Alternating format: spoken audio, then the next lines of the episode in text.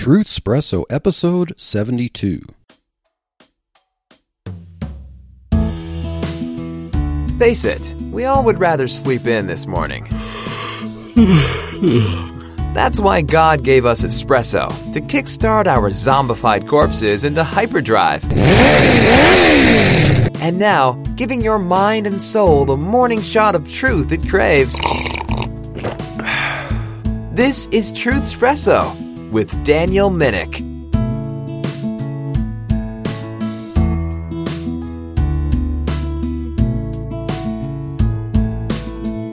Hello, this is Daniel Minnick, and welcome to Truth Espresso. If you have not listened to the previous episode where I had a guest on, Joe from Walk with God, basically to talk about the Christian understanding of politics and our response to the upcoming election, and to really understand where our faith was, I would recommend that you listen to that episode. Now, as I record this episode, it is still before the election, but as it is released, it will be after the election. So, as I'm recording this, I cannot speak to who won the election, but I still remain a committed Christian and I still remain someone who trusts in God regardless of the results. In this episode, we're going to continue a series talking about income inequality. And I know that income inequality has ballooned as an issue in recent politics and has been discussed in this election. And unfortunately, there's a lot of misunderstanding about it. There's a lot of misunderstanding about the cause of it. There's a lot of misunderstanding about the nature of it. There's a lot of misunderstanding about whether it's bad or good as long as honesty is taking place. And so, in this episode, we're going to continue talking about income inequality. And in this episode, we're going to look at several claims about income inequality and then answer those claims with facts. And so, first of all, just what is income inequality? Well, income inequality is exactly what those words mean. There are people who make a big deal out of the fact that there are some people who earn a lot more than others in the marketplace. And the cries about this have nothing to do with whether the activity itself is done freely and honestly and mutually, the assumptions are somehow that some people who are very rich cannot possibly be rich in any honest way, that somehow there is some kind of systemic violence, as we looked at in episode 69, that there is some kind of manipulation, there is some kind of oppression that makes some people richer, far richer than others. And of course, I am open to the possibility that, of course, I, in fact, I know that there are wealthy people who game the system, as it were, and especially the problem is when CEOs of companies and, of course, politicians get together and try to rig the laws and they try to get tax favors. Now, of course, I am a very strong critic of taxation, so I'm not one who says that taxes need to be fair and therefore we need to tax the rich more. I'm one who would say taxes need to be fair and therefore get rid of them. But let's look at some common claims about income inequality and let's give some answers to those claims. Let's raise some facts and let's have some fun discussing this issue of income inequality. And so, claim number one this is kind of something that would often go on a bumper sticker. The rich are getting richer and the poor are staying poor, or the poor are getting poorer.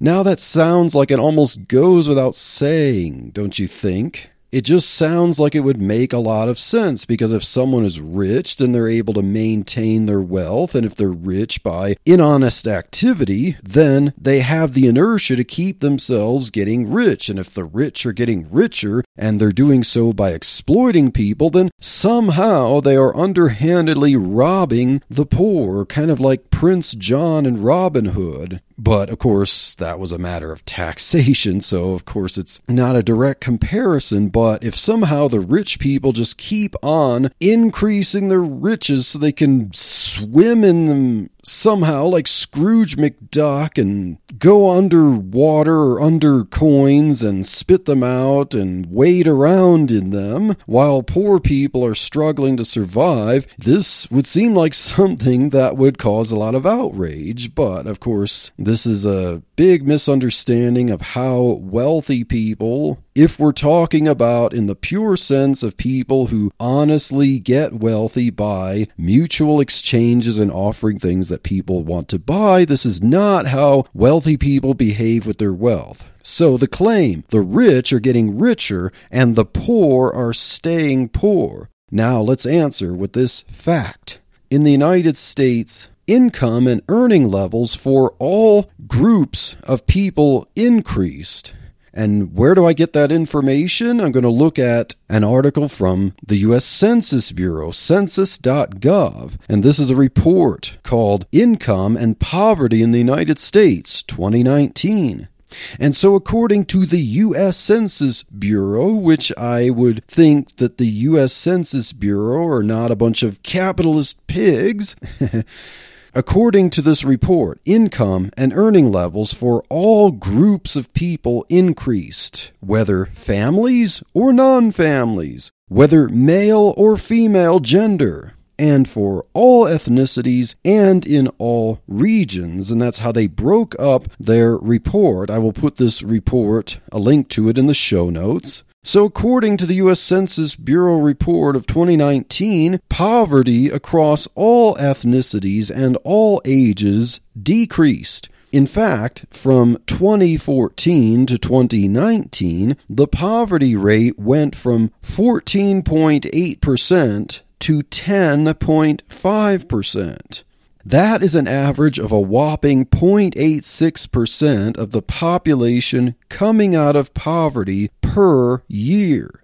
Now, 0.86% itself doesn't sound like a lot, but think every year on average, almost 1% of the entire population has come out of poverty. That is an amazing figure when given under the backdrop of all of history. So, the rich are indeed getting richer, but the poor are also, on average, getting richer. Oh, but income inequality is such a horrible thing, you say, because some people are getting richer faster than others, right? Well, given the U.S. Census Bureau's report, we can't just look at a graph from one year and a graph from the other year that divides incomes into quintiles, the bottom 20%, the top 20%, and say that this is what's happening to the lower and this is what's happening to the higher, even if the bottom 20% have on average, regardless of how many people fall into that group, if the lowest 20% of income earners, of course, dividing it up into quintiles is kind of its own issue, but if someone can trace a change from a graph several decades ago with a graph now and show that relative to inflation, relative to whatever, the lowest quintile has remained stagnant, that still doesn't prove the point because remember, there are different people in those quintiles across several decades.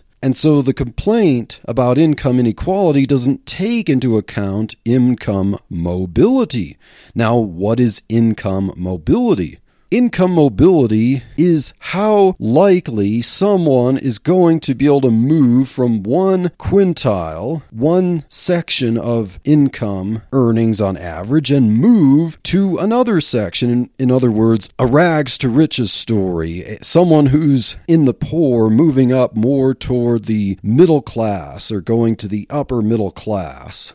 And so income mobility factors in how people can go from one bracket to another. And usually people move from a lower bracket up into an upper bracket. Now, there are some people in the upper brackets who make mistakes in business and go bankrupt and they go to a lower bracket. But most of the trend is poor people getting richer.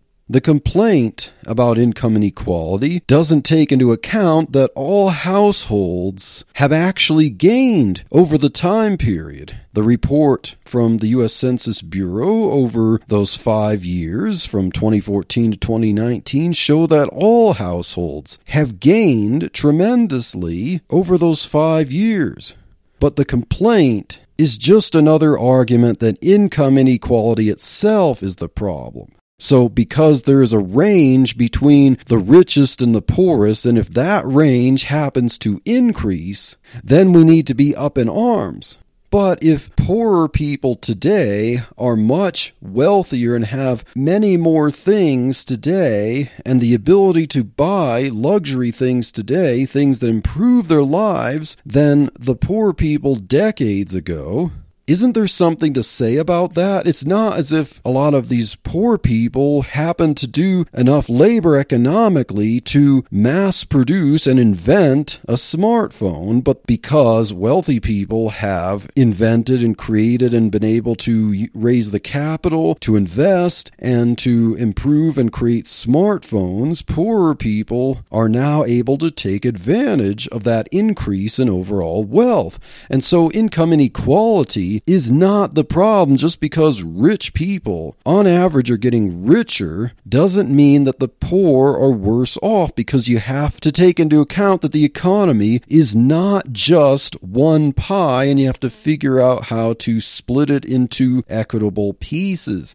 if you can increase the size of the pie, even if someone has a smaller fraction of it, that piece can be bigger than a larger portion of a smaller pie. And so, the claim that the rich are getting richer and the poor are staying poor is refuted by the fact that everyone has been, on average, getting better according to the U.S. Census Bureau. Now, claim number two the United States is the worst offender for the problem of income inequality. Now, in response to this claim, fact, the statistics that are often used don't measure various transfers of wealth in the United States from rich people and to poor people. There's an article that was in the Wall Street Journal. It was entitled The Myth of American Inequality. And I will put a link to this article in the show notes. This article by Phil Gramm and John F. Early in August 9, 2018 said, quote, Inexplicably, the Census Bureau excludes Medicare and Medicaid, which redistribute more than $760 billion a year to the bottom 40% of American households, unquote.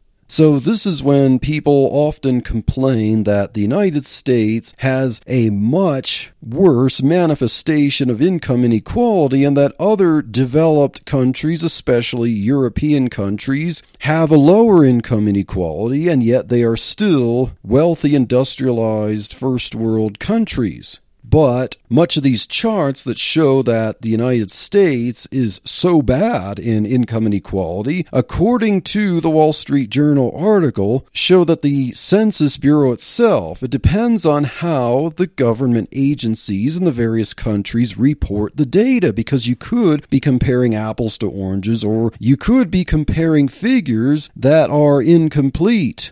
And the United States Census Bureau does not include the massive Medicare and Medicaid expenditures in their figures for referring to income for these charts. And so, what is more than three quarters of a trillion dollars is not reported, it's not factored into the comparison. Continuing from the Wall Street article, quote, the data also exclude 93 other federal redistribution programs that annually transfer some $520 billion to low income households. These include the Children's Health Insurance Program, temporary assistance for needy families, and the Special Supplemental Nutrition Program for women, infants, and children. States and localities directly fund another $310 billion in redistribution programs, also excluded from the Census Bureau submission. This means current OECD comparisons That's talking about countries that are included in this list of developed countries.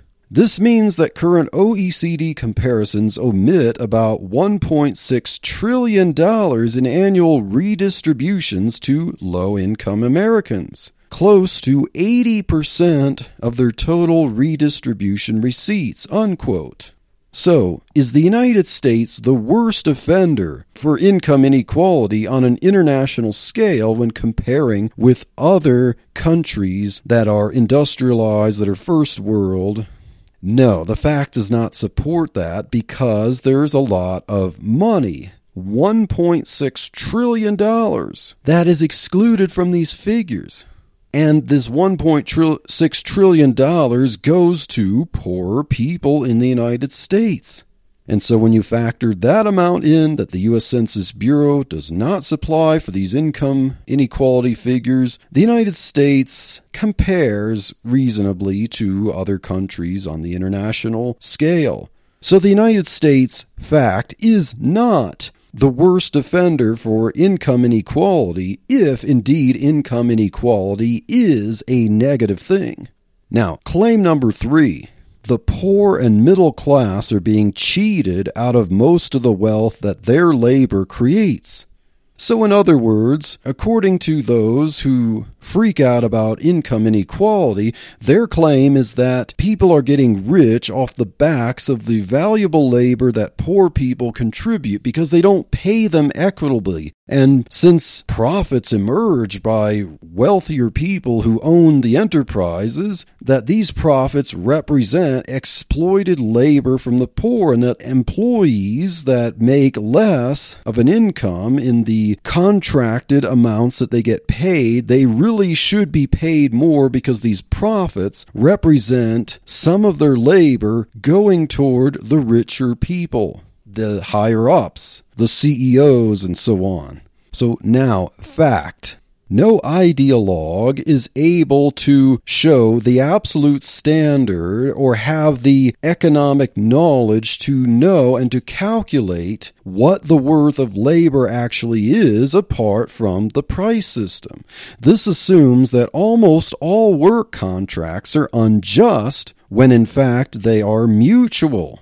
This also assumes that there is some science that can predict future profits more accurately than even the most trained statisticians that most companies employ. Because to figure out how to pay people these alleged just wages, businesses would have to be able to know their future profits ahead of time so that they can pay their salaried labor force ahead of time. Well, you might say that once the profit totals are available at the end of the year, the firm could split those proceeds relatively evenly across the salaried workforce. Now, here's the thing how does a business grow if it can't allocate profits toward greater capital investment? New equipment, updated equipment, and even new hires are possible uses for profits there is uncertainty involved, and profits have to be allowed to be invested back in the business. And investing back in the business does not just mean invested back into the paychecks as bonuses or whatever of the current workforce. This would exclude the ability of any kind of enterprise to be able to hire new people or invest in newer equipment to produce things more efficiently. Well, you might say, sure, I understand that. But instead of so much of the profits now going into the personal pockets of the CEOs, why can't some of that go into the pockets of the workers? Well, some of it does. And if a business is more profitable, they are more likely to increase or pay out various bonuses, and people do get promotions based on the productivity that they offer. If the company sees that this person is essentially being underpaid for their work because they're very committed, they're very productive, then obviously they don't want to lose that employee to a competitor. And so they offer promotions, they offer raises. That's how the free market works. If almost all salaried workforce that's not in the upper echelons of business management and CEOs are all drastically underpaid, then you'd think that there'd be some honest firm that would offer to pay workers much more than they're being paid on the competitive marketplace because they'd see the value in that labor and they could undercut their competitors by offering much more. But no, the free market itself balances work and reward, and various salaries range around an equilibrium point for the way that work is valued in the marketplace. There is no exploitation going on here.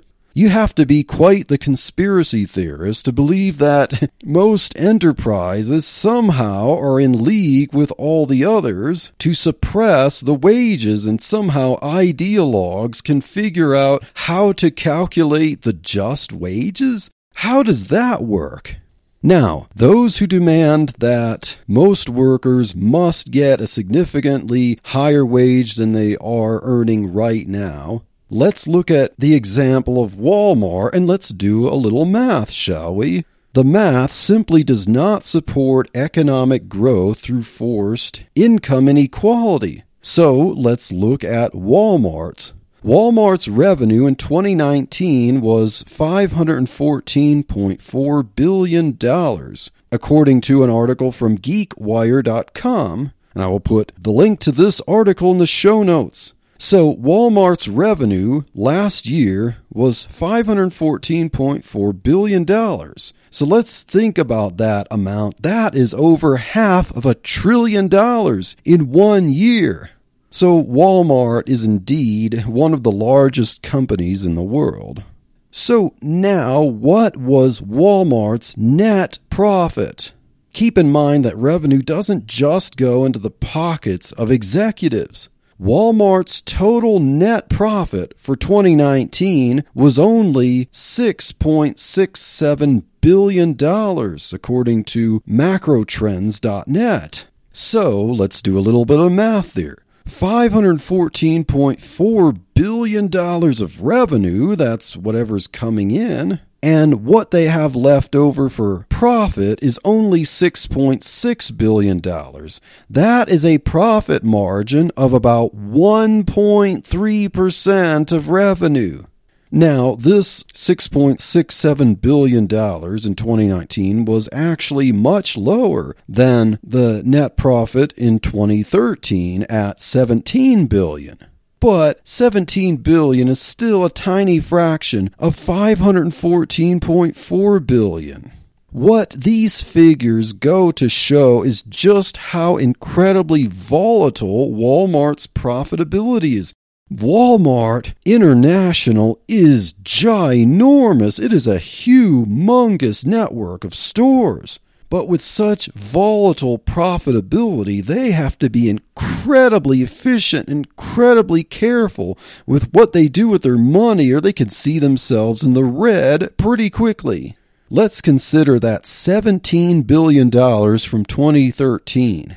Now, admittedly, $17 billion is a lot of money. But what could Walmart do with that? They could try to invest that carefully into marketing and research and development, trend analysis, and distribution to try to grow for the next volatile year. Or let's consider what about paying all their workers more? What about giving them all significant raises? Let's think of all the fight for 15 that want to raise the minimum wage to $15. Wouldn't that be social justice? Well, let's factor in that Walmart has over 2.2 million employees worldwide, according to Walmart's website at corporate.walmart.com. I'll put a link to this in the show notes.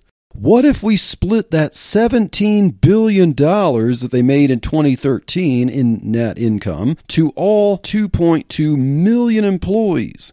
They would each get about $7,700 more per year. Now that sounds just right. except that that amounts to about $3.71 more per hour for each employee, no matter what he or she does. Now, of course, who wouldn't want a raise of $3.71 an hour? Everyone would love a raise in pay. But simply giving everyone a raise of less than $4 an hour for Walmart would eat up all of their entire net income for the year. And keep in mind also that we're talking about the best year of the decade, which is over twice as much as the worst year. For all those fight for 15 advocates, or even those who believe that the minimum wage should be a whopping $20 federally across the board, you can see from the numbers that Walmart simply could not afford that. Not even close.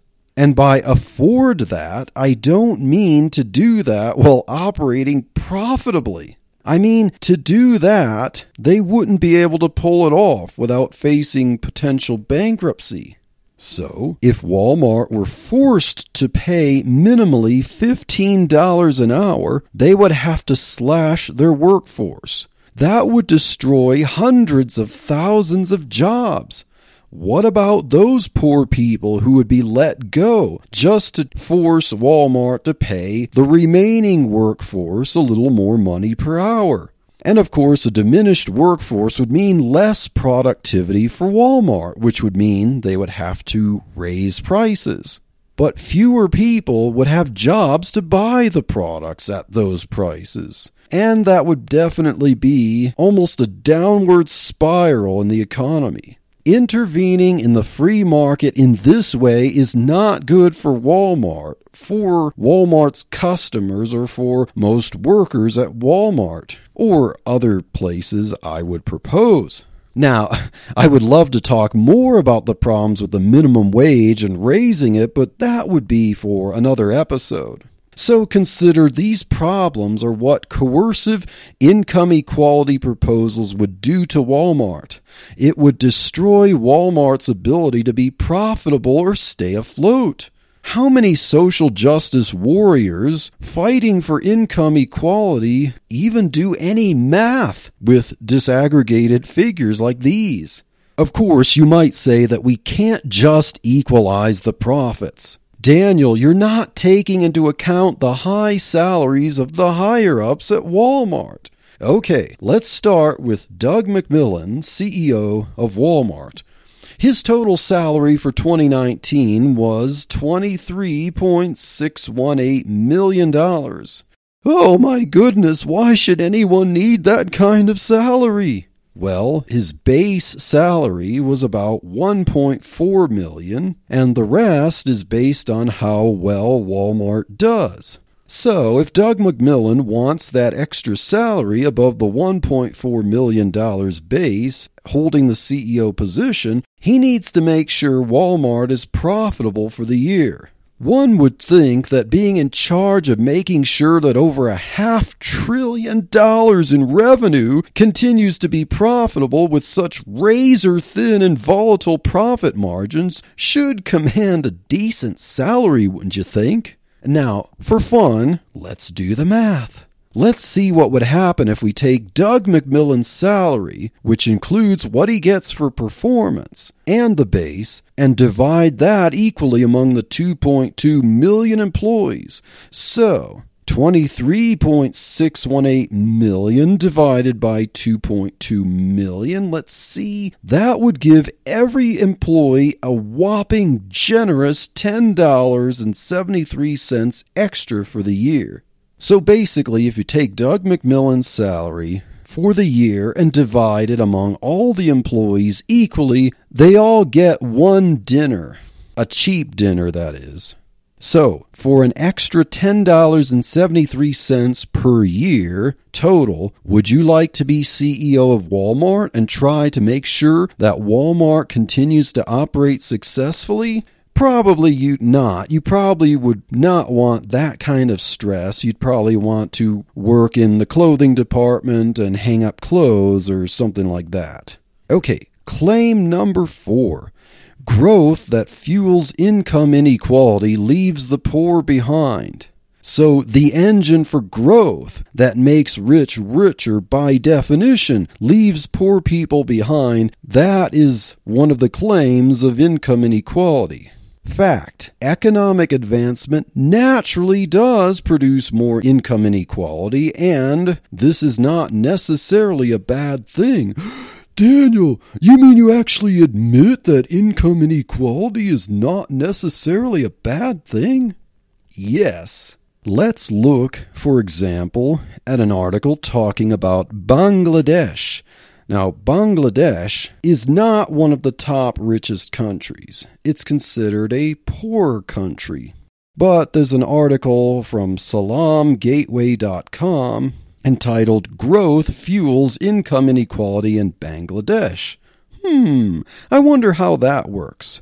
According to SalaamGateway.com, quote, Bangladesh is ranked 113th among 158 governments, according to a report by Oxfam and Development Finance International, DFI, unquote. Okay, so relatively speaking, Bangladesh is one of the poor nations of the world.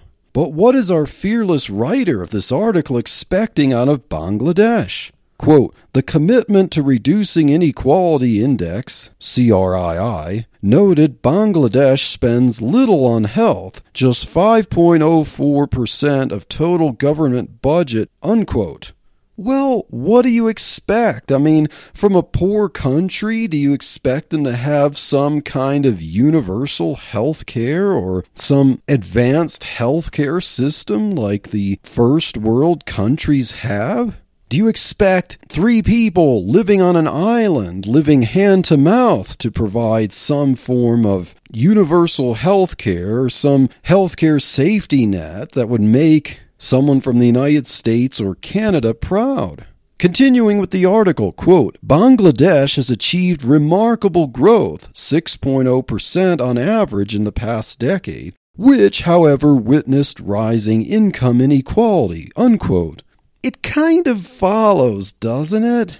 If an economy grows, that means that some people are finding ways to dig themselves out of poverty. Through hard work and innovation, some people are going from rags to riches. That's progress, my friends.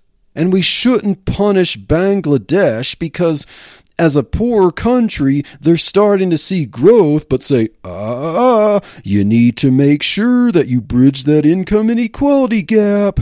Now, let's look at an article from Quartz by Manuel Hinds entitled Inequality Can Be a Good Thing. So, Mr. Hinds is going to go out on a limb and go against the grain and against the propaganda and against all the freaking out of politics about income inequality and actually challenge us to think that income inequality is not all bad. So according to Mr. Hinds, quote, inequality is the mechanism through which the market generates and spreads innovation, which in turn generates opportunities for millions of individuals. Every innovation has initially generated inequality in incomes as their inventors exploit it commercially. Unquote. You think. And although exploit it commercially would seem like a scary choice of words, it would just mean offering something new for sale on the market and being successful because of willing buyers. Now, for example, just think of Steve Jobs, who climbed himself up to billionaire status by innovating in the technology experience market. Yes, he didn't invent computing or even invent the smartphone, but he did figure out how to package things in such a way and build a brand that many people love. Is it unjust that Steve Jobs became a billionaire? Well, how did he do that by and large? by selling things that people want. He didn't point a gun to people's heads and force them to buy an iPhone. The fact that people were willing to hand over hundreds of dollars for an iPhone means that they are willfully rewarding him for giving them something that they consider worth more to them than the money that they give up in exchange. Sure, there are many smartphones that are even much cheaper than an iPhone. But think someone could easily blow $500 on two nights at a hotel and some fancy dining, and then it would be gone. But for that same $500, you can get a nifty, shiny piece of technological wizardry that can provide you a gateway to the world. It allows you to talk with people from anywhere in the world. You can see live video in someone's living room and dog from halfway around the world. You can buy products and services from a dizzying selection of sources. You can start a business and make money all from this little portable device that you call a phone. Many have simply created a viral video for YouTube from their phone and have improved their lives forever virtually for free. You can play some amazing games. And there are hundreds of thousands of applications that you can download, install, and run in a matter of seconds, many of them for free. I mean, it's almost too painful to conceive of what this little thing is capable of doing. And you can use it for years, potentially, as long as it lasts until something goes wrong. You can have all this wonder in the palm of your hand just by working and saving for a few weeks or a month or so. You can even get the thing for free in some cases if you bundle it with a monthly phone plan. And so, people like Steve Jobs and the current CEO of Apple and other companies, they sell things and people buy them. Why? Because when you buy something and when you sell something, you make an exchange based on unequal values. What do I mean by that? It means that the one selling the thing believes that the money that they get in exchange for them is worth more to them than the product or service that they're exchanging it for and the buyer sees this product or service and says, I want this more than I want this amount of money that you're charging for it. And so, all things being equal and simple, it's win win. It's a mutual exchange, no guns or fireworks or bombs or whatever involved. Now, to conclude our thoughts on income inequality, let's compare someone who wins the lottery with someone who would actually have the same amount of wealth due to free market enterprise. Let's observe that those who handle money that they earn treat it differently than those who handle money that's easy and unearned. Consider that virtually everyone who wins the lottery goes bankrupt within three to five years. Why is that? How can someone possibly blow through sometimes upwards of $200 million if they win the big pot in a matter of a few years? Why is that? Well, no one who wins the lottery takes that easy, lucky money to start a business where they carefully understand the risks and the rewards and that they must turn a profit. And if he or she does start a business, most of the times it's not a very wise investment. What are the first things that lottery money usually goes toward? A new house, a new sports car, a yacht, a luxury vacation.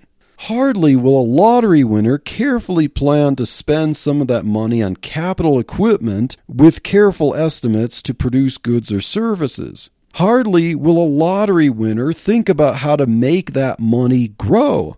And hardly will a lottery winner think of putting that money in the bank and using the interest as modest supplemental income. Most lottery winners quit their jobs the very first j- day they find out they win it, and that can be a problem. Most likely, the lottery winners live like the prodigal son that Jesus talked about in the parable after ceaselessly spending away the funds till they dry up, the lottery winner will end up at best as he or she was before the lottery, but most likely worse. What's the point that I'm making with lottery? Income equality advocates are not saying that everyone needs to be given lottery winnings. They're just simply saying that justice would demand that some of these poor people should be paid more for their labor than they are getting paid, and that somehow it's a systemic problem of being under underpaid for the jobs that they do because if there's profitability that represents some of the value of the labor that they provide going into the pockets of wealthier people. But since it's all mutually exchanged and because of competition, because of free market forces, you can't force things on people in the market. This is all mutual and mutual is good. The price system, as it is, supply and demand dictates what's equitable. If you try to interfere with that, you only create problems. You either suppress supply, or you suppress demand, or you increase demand relative to supply, and so on. You could reward some people while hurting many others when you try to interfere in the market. Now, let's leave us with some verses from Scripture, some passages from Scripture that help us to understand how do we handle income inequality and how do we handle the proposals that somehow we have to intervene in the way things are and pass laws and forcefully redistribute income to level the playing field, allegedly. According to Exodus 20, verse 15, one of the Ten Commandments, thou shalt not steal. So, what would be considered property based on mutual exchange, God recognizes private property and ownership. And so, anyone who believes that you have to take from someone by force to give to someone else, that is stealing according to the Word of God, according to the law of God. And the tenth and final commandment is that thou shalt not covet. Thou shalt not covet thy neighbor's goods or wife, or any of the thing that is thy neighbor's. So God recognizes that people legitimately own things. Any kind of policy or proposal intended to force a redistribution apart from the way people make and earn things mutually on the marketplace due to supply and demand and contracts is theft and it's covetousness. If God commands people not to covet, it is not justice if they get what they want by force. And now let's look at Jeremiah chapter 22, verses 13 through 17. Woe unto him that buildeth his house by unrighteousness, and his chambers by wrong, that useth his neighbor's service without wages, and giveth him not for his work that doesn't just mean poor, that also means rich. If you steal, you are not giving someone the wages due to the service or the work. And verse 17, But thine eyes and thine heart are not but for thy covetousness, and for to shed innocent blood, and for oppression, and for violence to do it. And keep in mind, Christian, if you think that it's the job of the government to force redistribution of wealth. How is that done if anyone is unwilling? It is by ultimately the threat of violence. And so, if violence is involved to satisfy covetousness, which means that you believe you have the right to something or you desire something that belongs, that is the property that God recognizes belongs to someone else, then it's wrong. So I hope you've enjoyed this discussion of income inequality. In the next episode, we're going to look at income inequality from a different angle because we're going to look at different economic factors. Is income all there is to everything? What about different jobs? What about other factors? Is income really just the only legitimate measure of someone's wealth or happiness? So stay tuned.